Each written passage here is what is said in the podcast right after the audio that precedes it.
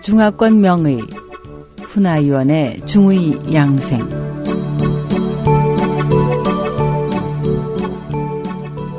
안녕하세요, 청취자 여러분.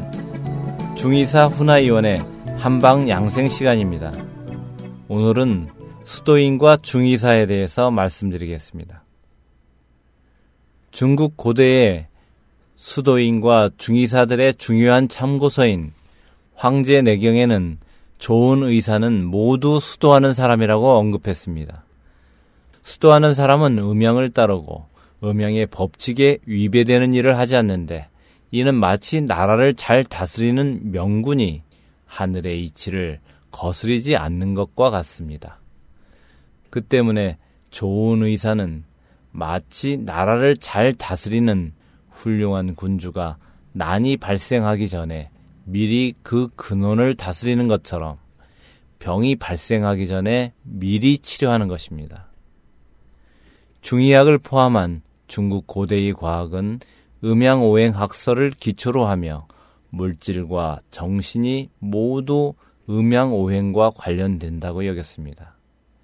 그래서 중국 고대의 과학을 이해하거나 한의학을 공부하기 위한 첫걸음은 바로 음양오행입니다.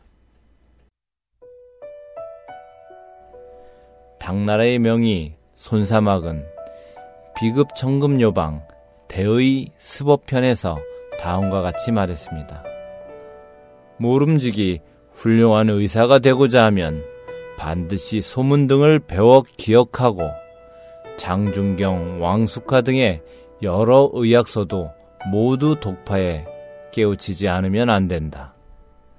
그리고 음양의 명운성세, 여러 가지 관상을 비롯해 거북점의 5가지 징후, 주역, 유김도 동시에 정독해야 한다. 이렇게 해야만 비로소 훌륭한 의사가 될 수 있는 것이다.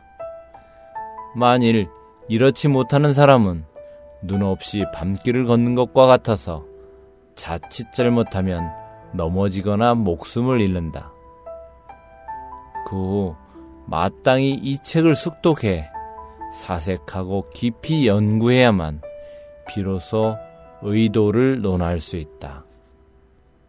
또 같은 책의 대의 정성편에서는 다음과 같이 말했습니다. 의학이나 복서는 정통하기가 어렵다. 신기한 능력을 지닌 의사가 전수해주지 않는다면 어찌 그 심오한 이치를 알겠는가. 그러므로 의학을 배우는 사람은 반드시 의학의 도에 대해 널리 보고 깊이 연구하며 한시도 게을리하지 말아야 하며, 길에서 주워 들은 것을 가지고 의학의 도를 알았다고 말하지 말아야 한다.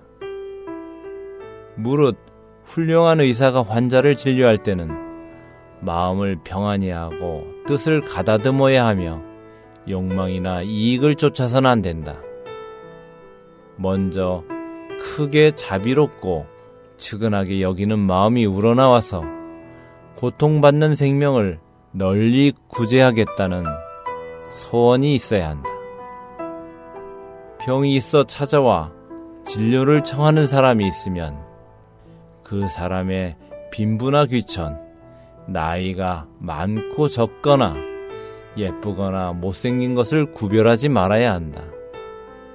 자신과 친한지 원한이 있는지 따지지 말며, 내국인인지 외국인인지 구별하지 말며, 똑똑한지 바보인지도 구별하지 말아야 하는 것이다. 이렇게 해야만 비로소 세상 사람들을 위한 훌륭한 의사라 할 수 있다. 그렇지 않으면 곧 큰 도적이 되는 것이다 라고 말했습니다. 청취자 여러분, 안녕히 계십시오. 다음 시간에 뵙겠습니다.